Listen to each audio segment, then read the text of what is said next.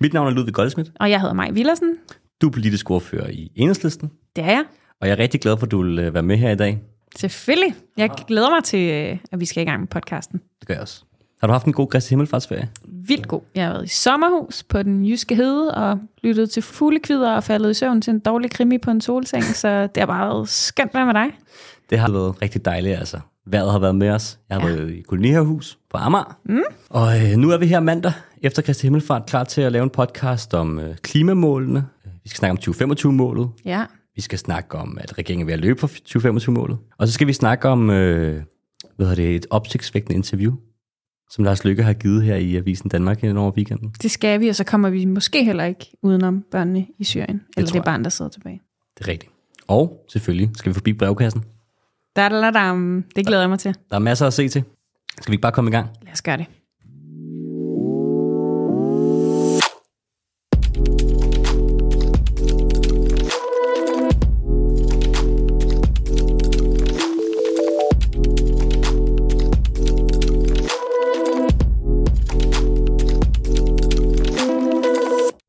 Nå mig. Klimamålene, Ja. de er jo øh, efterhånden ikke så langt væk, som de var engang. Nej, det må man sige. Det er jo nogle år siden, vi fik øh, en klimalov, som satte nogle meget vigtige mål. Det var noget, vi kæmpede benhårdt for i enhedslisten sammen med klimabevægelsen, og lykkedes med, øh, men nu, øh, nu ser det lidt svært ud. Ja, det første af dem er jo 2025-målet, ikke? Jo, Og hvad er det, det er helt præcis? Man kan sige, at det fungerer på den måde, at man øh, halvvejs mod 2030-målet, hvor vi har en 70% målsætning, den er måske lidt mere kendt, der skal vi have reduceret vores CO2-udledning med 70% i forhold til et startår, så, så er der sådan en, en midtvejstæller, og det er 2025-målet. Og det var, fordi vi var rigtig bekymrede for, at regeringen bare ville skyde de svære beslutninger. Derfor ville vi gerne have et mål i midten. Og øh, det ser svært ud. Ja, fordi altså i sidste uge, der gik klimaministeren Lars Aagaard jo ud øhm, med den her historie, det er, hvor han ligesom øh, siger, ah, det er ikke så vigtigt med den 25-målsætning alligevel. Det er sgu mere 2030-mål, der betyder noget for mig personligt. Ja. Hvad tænkte du, da du, øh, da du så det? jeg blev både sådan, åh, altså, jeg mener jo, at den her regering er ved at løbe fuldstændigt for de klimaløfter, som den har skrevet under på for det første, og som er så bidende nødvendige, fordi vi står i så voldsom en klimakrise. Men jeg var heller ikke særlig overrasket. Mm. For vi har jo sådan set, sammen med blandt andet SF og Alternativet, vores gode grønne venner, råbt vagt i gevær længe, mm. og sagt, hvis vi skal nå det her 25-mål, uret tigger, så er det altså nu, vi skal øh, sætte initiativer i gang, ellers når vi det ikke.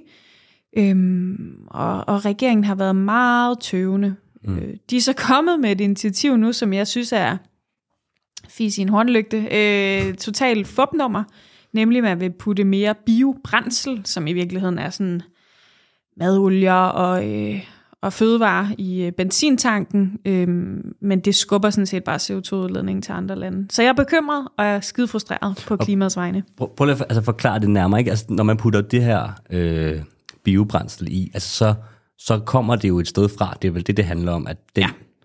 Lige præcis. Jeg synes, hvis man arbejder med klimapolitik, så hver gang nogen sætter bio foran et ord, så skal man blive skeptisk. okay. Biomasse, biobrændsel. Øh, det lyder super godt, men sandheden er tit, at det i virkeligheden er øh, en forgrønning af noget. Mm. Øhm, Altså, og det, som Lars Aagaard blandt andet siger, altså klimaministeren, det han blandt andet siger, da han, da han går ud og ligesom begynder at stille spørgsmålstegn, altså den trækker lidt i land, som vi vil sige, inde på, inde på Christiansborg. Ikke? Altså, Jo. det er jo, at, at, at der vil være nogle store omkostninger ved at gøre det her. Det er svært at finde virkemidler. Nu er vi så tæt på, at Ja. hvis man skulle gøre noget, så vil det, så vil det kræve en, en, en hel masse. Altså, mm. Nu når vi er så tæt på, så kan man godt sige, at de skulle have gjort noget noget før, og vi var mange, der sagde, at de skulle gøre noget noget før.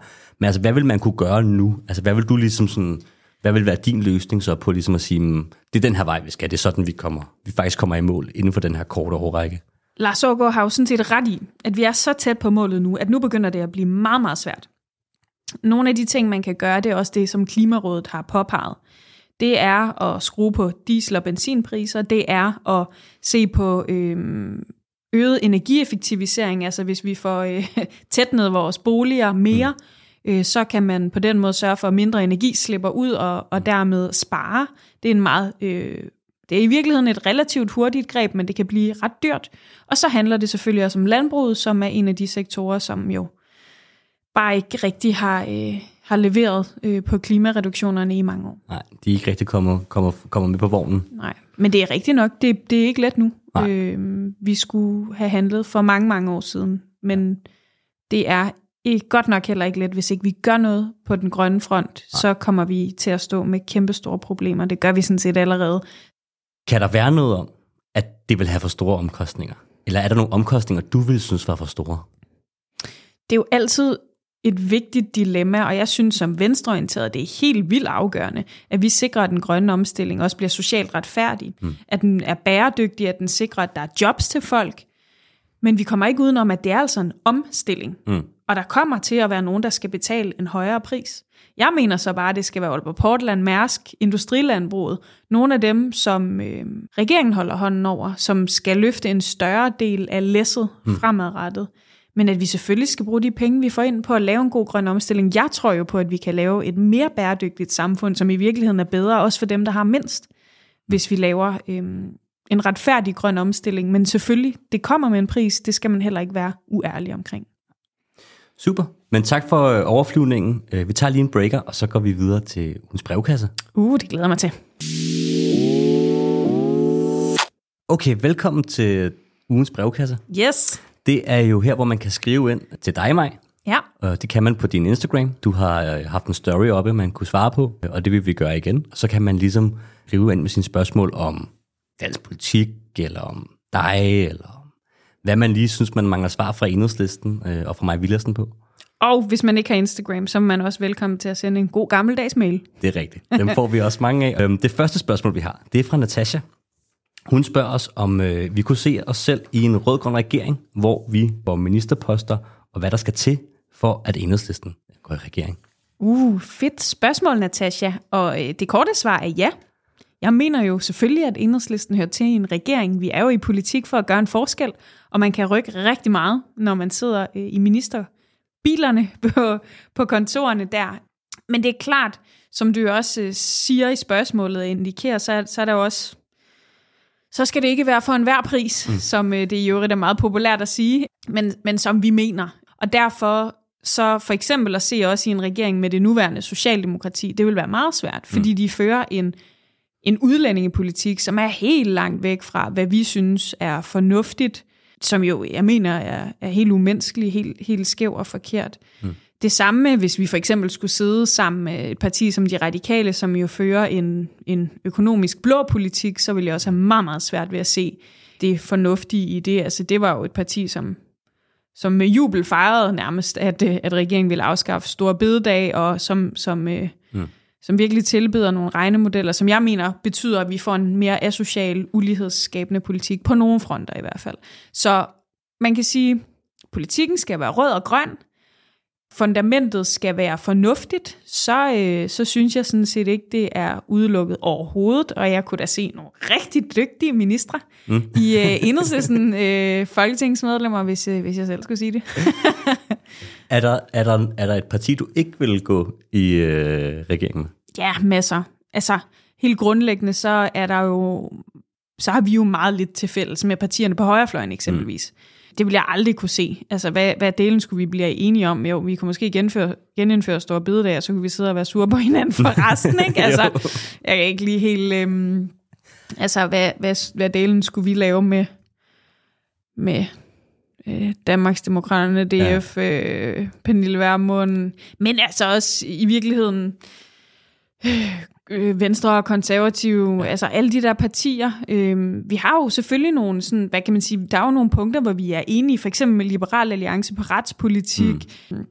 nogle gange øh, med konservative på natur. Øh, det er jo ikke, fordi vi ikke kan samarbejde, men når man sidder i regering, så skal man være grundlæggende enig i retningen. Mm. Det er jo derfor, øh, at lige nu ser det sgu lidt svært ud, må jeg sige, at samle 90 mandater bag, bag et rødt-grønt flertal. Ja. Men altså, os og SF og Alternativet. Hvis vi havde 90 mandater, så ville jeg da slet, slet ikke afvise det. Så tror jeg, det kunne være en god idé. Det næste spørgsmål, vi har i brevkassen, det er fra Ida. Ja. Og hun spørger ind til øh, det her med skærme og børn. Ja. Åh, oh, ja. Ja, det Kæmpe, kæmpe dilemma, mega vigtig sag. Hun spørger, om øh, vi vil lave, om du vil lave et forbud øh, mod for meget skærm, og i forhold til, om vi vil have et forbud mod dataindsamling på børn. Det korte svar til det sidste er ja. Der er jo nogle rigtig gode folk, som har stillet et borgerforslag for nylig omkring dataindsamlingen i forhold til børn, skærmbrug, generelt øh, regulering af tech-giganter og den måde, øh, de indretter algoritmer og indhenter data fra børn. Og der, er, der støtter vi fuldstændigt op i enhedslisten. Og jeg synes, det er en problematik, som vi har overset mm. på Christiansborg. Og jeg tror måske også, at jeg og vi har sovet en lille smule i timen. Jeg har i hvert fald selv været en af dem, der tænkte, at åh, sociale medier og hvad kan man sige, din nye digitale virkelighed var en gave, den kunne mm. binde os mere sammen, men nu øh, er det jo bare helt tydeligt, at meget af det er afhængighedsskabende. Det er tech-giganter, der indsamler viden om os, og det, det kan være til meget stor skade, så vi skal gøre rigtig meget, og jeg vil egentlig også gerne være klar til at gå ret langt. Det, mm. det skal der ikke herske nogen tvivl om. Men, men det er heller ikke, fordi vi har løsningen på det, så hvis du har det, Ida, eller andre, så, øh, så skriv gerne til os. Men jeg synes, det første gode skridt vil være at implementere det borgerforslag, mm. der er kommet, øh, som, in, som er inspireret for, hvad man gør i andre lande, blandt andet Frankrig, hvor okay. man jo faktisk går meget længere, end, øh, end vi har gjort i Danmark. Mm. Vil det være svært, tror du, at få ligesom et forbud sådan eksekveret korrekt? Mm.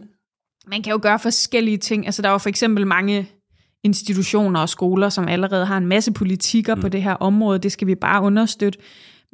Det er klart, hvis Danmark skal gå ind og sådan sørge for, at der bliver ændret i algoritmer på, øh, på TikTok, på øh, Snapchat, Instagram, hvad ved jeg, så kan det godt være udfordrende. Derfor er jeg også helt enig med alle dem, der siger, at vi skal gå sammen internationalt i at regulere det her. Mm. Men vi kan altså også som land øh, gå videre, ja. og det mener jeg, vi skal. Jeg tror, at det her er et stort socialt eksperiment, vi har gang i, hvor vi ikke helt er klar over konsekvenserne, og det er jo det, der går ud over børn og unge, og det bliver vi nødt til at gøre noget ved. Ja. Det var den her uges brevkasse. Ja. I skal jo huske at skrive ind til os. Det skal I nemlig, og I kan skrive, som jeg sagde, I kan sende en brevdue, I kan skrive en mail, men Røgsignaler. det letteste er, øh, hvis I har det, apropos den snak, vi lige har haft, at skrive på, øh, på Instagram. Det er rigtigt. Vi skal også lige forbi en af de mere nedslående nyheder. Det sidste danske barn i øh, den her Al-Røje flygtningelejr, øh, fangelejr i Syrien, øh, ikke vil blive hentet hjem til Danmark. Ja. Som regeringen har ligesom udmeldt øh, for nylig. Det er jo for nylig lykkes, kan man sige, som baggrund at hente de fire af de sidste fem børn hjem, efter Ja. blandt andet lang tids pres fra Gudskelov enhedslisten, ja. Øhm, men altså, her til morges får vi så at vide, at det her sidste barn, som jo er døvt og øh, hvad det, er voldsomt øh, medtaget af det her ophold, øh, ikke vil blive hentet øh, hjem. Kan du lige prøve at tage os igennem den her sag? Sådan, hvad, hvad er det egentlig øh, overhovedet for en, for en sag, det her? Det hele drejer sig om, at der jo øh, var en del mennesker, der tog ned øh, til IS for at, at kæmpe for det islamiske kalifat. En rigtig, rigtig dårlig idé. Ja. Nogle af dem var kvinder, der blev gravide eller havde børn, og de er så senere blevet taget til fange og har siddet i nogle, nogle fangelejre, som er direkte skrækkelige, umenneskelige, ikke et sted for nogen mennesker, mm. og der er slet ikke børn. Derfor har vi i mange år i enhedslisten kæmpet for at få øhm, børn og mødre hjem. Mm. Øh, møderne til retsforfølgelse herhjemme, men, men børnene, øh, der må man jo bare sige, det er fuldstændig forfærdeligt at efterlade danske børn. Ja. Danske børn til en skæbne på den her, øh, på den her måde. Noget af det mest kyniske er jo, at regeringen simpelthen har indgået et koldt kompromis, Mm. hvor man har sagt, okay, så tager vi nogle af dem hjem, og tak til Lars Løkke og Moderaterne for at kæmpe for det, Mm. men vi efterlader simpelthen et barn dernede, et barn, som er døvt, som har vejrtrækningsproblemer, hvor lægerne, hvor sundhedsmyndighederne siger klart, og det ved regeringen godt, han risikerer at dø. Ja. Og det... Jamen altså, jeg, jeg, jeg begriber slet ikke, man, øh, man, man vil være det bekendt, mm. det øh, at have det siddende på sin kappe. Altså Socialdemokraterne, de siger jo, at det handler om morens tilknytning til, til, til Danmark, og det, det kan jo være sådan lidt svært at finde op og, op og ned og rundt i, når man, når man tænker på, at hun jo har et dansk barn. Øh, øh, et barn med dansk statsborgerskab. Øh, så, så hvad er det egentlig, det handler om? Altså, hvordan skal man forstå den der debat om, handler det om moren, handler det om barnet? Ja, jeg, jeg kan overhovedet ikke sætte mig ind i regeringens tankegang på det her spørgsmål, men det handler om en mor, som har formentlig begået noget kriminelt, mm. Som de ikke ønsker at have til Danmark, og hvem kommer til at betale prisen? Jamen, det gør hende streng, fordi mm. hun kommer selvfølgelig ikke til at sige, han kan bare, øh, ham kan I hente, jeg, jeg sidder bare hernede og rådner op alene. Mm. Også fordi, at sundhedsmyndighederne jo også har været ude at sige, at det er meget skadeligt at adskille børn og forældre på den måde. Så ærligt talt, så er det her i mine øjne et eksempel på, at Socialdemokratiet er bange for at blive kaldt nogle slapper på udlændingepolitikken, og hvem betaler prisen? Jamen, det gør en seksårig dreng. Ja. Måske den ultimative pris. Og jeg synes simpelthen, det er så forkert. Det er forfærdeligt. Ja, det er det. Vi kæmper videre. Særligt Rosa Lund fra Enhedslisten mm. kæmper utrætteligt for at få gjort noget ved det her, men det er der også gode organisationer, øh, advokater og andre, der gør, og øh, mm. hvis man har en skilling, så kan man jo bakke op om dem. Ja. Lad os håbe, det lykkes. Det gør vi. Okay, Maj.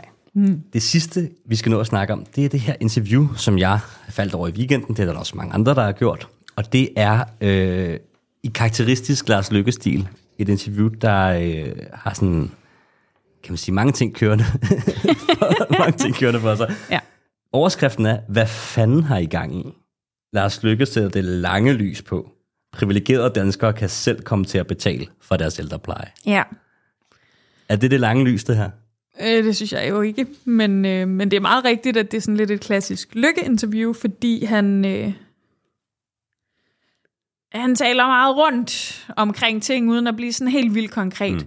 Mm. Øhm, for det første, så oplister han jo i det her interview, som jeg også selv stussede noget over, at der er kæmpe udfordringer med økonomien fremadrettet, så vi kan slet ikke opretholde velfærden. Mm.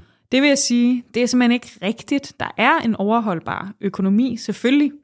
Mener vi også i enhedslisten, at man skal omfordele, sådan, så vi får flere midler til vores velfærd, men, men den der kriseretorik, som han kører mm. nu, og regeringen gør i det hele taget, altså, den bliver jo aflyst igen og igen af adskillige økonomer. Derudover, så foreslår han jo så, at løsningen på det her kunne være, for ikke at få A- og B-hold, skal man forstå, mm.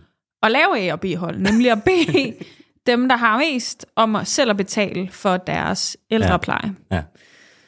Den logik kan jeg ikke helt følge. Nej, det er ret specielt, ikke? Altså, og det bliver også præsenteret som sådan en slags øh, nærmest anklage mod dem, der så skal kunne tilkøbe sig til bedre velfærd. Sådan, hvorfor vil I ikke det, når hele forslaget jo i virkeligheden handler om at sige, mm, I skal have lov til at bruge jeres penge til at komme foran i køen? ja, øh, mit spørgsmål er i hvert fald, hvordan er det, I tænker, at det her skal indrettes? Fordi hvis man gør det på den måde, hvilket jo har været hans kongs tanke hele vejen igennem, han er jo mm. også sådan, øh, arkitekten bag en kæmpe privatisering af vores sundhedsvæsen, mm Øhm, men, men jeg tænker, ideen må jo være, at vi laver sådan nogle øh, lidt lusede plejehjem, hvor dem, mm. der ikke lige har øh, vundet lotteri, eller blevet ministre, eller, eller tjent godt i løbet af deres liv, dem, der har været uheldige på den ene eller den anden måde, der kan de så være, og så kan resten bo på øh, sådan Lotte Plus mm. plejehjemmet, altså det der gode plejehjem, som er blevet fremhævet mange gange, eller, eller noget, øh, ja. noget endnu bedre. Altså, det, det er vel sådan, man skal forstå det. Ja, det kan være. Og det skaber jo virkelig A- og B-hold. Ja, det må man sige. Noget af det, jeg synes er smukt og fantastisk i Danmark, det er, at vi har en, et universelt velfærdssystem, mm. som vi alle sammen bidrager til på forskellig vis, alt efter hvor meget vi har, men så kan vi også alle få en uddannelse, komme på hospitalet og få den hjælp, vi har brug for, og få en værdig ældrepleje. Men mm. det er jo desværre ved at for nogen, på nogle områder at, at blive virkelig udhulet, og jeg er sådan set bange for, at det her bare er et skalkeskjul for næste skridt. Mm. Og det er jo i virkeligheden pensionen og tilbagetrækningen, som på mange måder på en eller anden måde er sådan lakmusprøven på det der med ja. den universelle velfærdsstat. Ikke? Helt klart, og, øh, og derfor flugter det her jo sådan set meget godt med et tidligere Lars Lykke-forslag, ja. nemlig det forslag, han havde om at, øh, at afskaffe folkepensionen som er godt nok blev hugget hårdt ned ja. i valgkampen af, af, af alle mulige, men altså... Men nu hiver han det jo selv frem igen. Ja, det gør han, og jeg kan ikke rigtig finde ud af, om det er regeringspolitik, eller bare Lars Lykkes, men øh, det er jo en af de spændende gåder i den tid. Ja. og regne ud, hvad der er lykke, og hvad der er arbejdsfællesskabets retning. Det er meget spændende. Så øh, det vil jeg prøve at spørge øh, Mette Frederiksen om, så snart jeg får muligheden. Godt, men så vil vi vende på nyt. Ja, det kan være, øh, der kommer mere i næste uge. Okay, Maj, vi skal til at slutte, men øh, før, vi, øh, før vi runder helt af, så skal vi lige forbi ugens optur. Yes. Man skal altid slutte positivt. Det skal man nemlig. Hvad har været, øh, hvad har været den sidste uges øh, optur for dig? Nu har vi jo brugt et helt program, første podcastprogram på at svine regeringen til, så jeg tænkte faktisk, de skulle have noget positivt med på vejen her til sidst. For jeg blev ret glad i morges, øhm, da jeg læste, at de øh, nu foreslår, at kvinder, som gemmer deres æg, øh, altså mm. Folk, som er bange for, at de ikke kan få børn, eller på den ene eller den anden måde gerne vil sikre sig, øh, ikke har fundet den rette partner endnu, eller det passer ikke lige ind, at de kan gemme deres æg i mere end fem år. Mm. På en måde en, en lille ting, men, men alligevel en kæmpe stor ting. Og nu er jeg også selv gravid, så jeg er også øh, totalt øh, sokker for sådan nogle fertilitetsting og sådan noget. Men, øh, men ros ja. til regeringen på det okay. punkt. Super. Hvad med dig? Jamen, øh, altså, jeg må sige, det er kedeligt, men vejret. Jamen, dansker elsker at snakke om vejret. Jamen, jeg, og jeg kan virkelig også godt lide at snakke om vejret, og jeg ja. kan virkelig godt lide godt vejr. Altså, og det lyder kontroversielt nok selvfølgelig at sige, men, ah, men altså, når solen skinner sådan 7, 8, 9 dage i streg, som vi lige har prøvet det, så er det bare, det er bare svært, synes jeg, og det er svært at tænke på andre ting, altså end bare, at man skal ud i solen. Øh, så det prøver jeg at komme, så meget jeg kan. Øh, når du ikke sidder i et mørkt podcaststudie. det er det, når jeg ikke sidder og læser notater eller laver podcast, så skal jeg ud og, ud og bade. Det skal jeg faktisk også efter det her. Ej, hvor dejligt. Jeg skal ud i havnen. Men det er også, øh, har jeg læst, den første sommerdag. Er det rigtigt? Ja, ja. Vi har været over 25 grader et okay. eller andet sted i Danmark, og det betyder vist, at nu, nu er det ikke, ikke i kalenderen sommer, ja. men, øh, men øh, meteorologisk okay. sommer. Det skal Så, der fejres. Øh, skal vi ikke komme ud og fejre det? Det skal vi. Det er godt. Håber, I lytter med næste gang.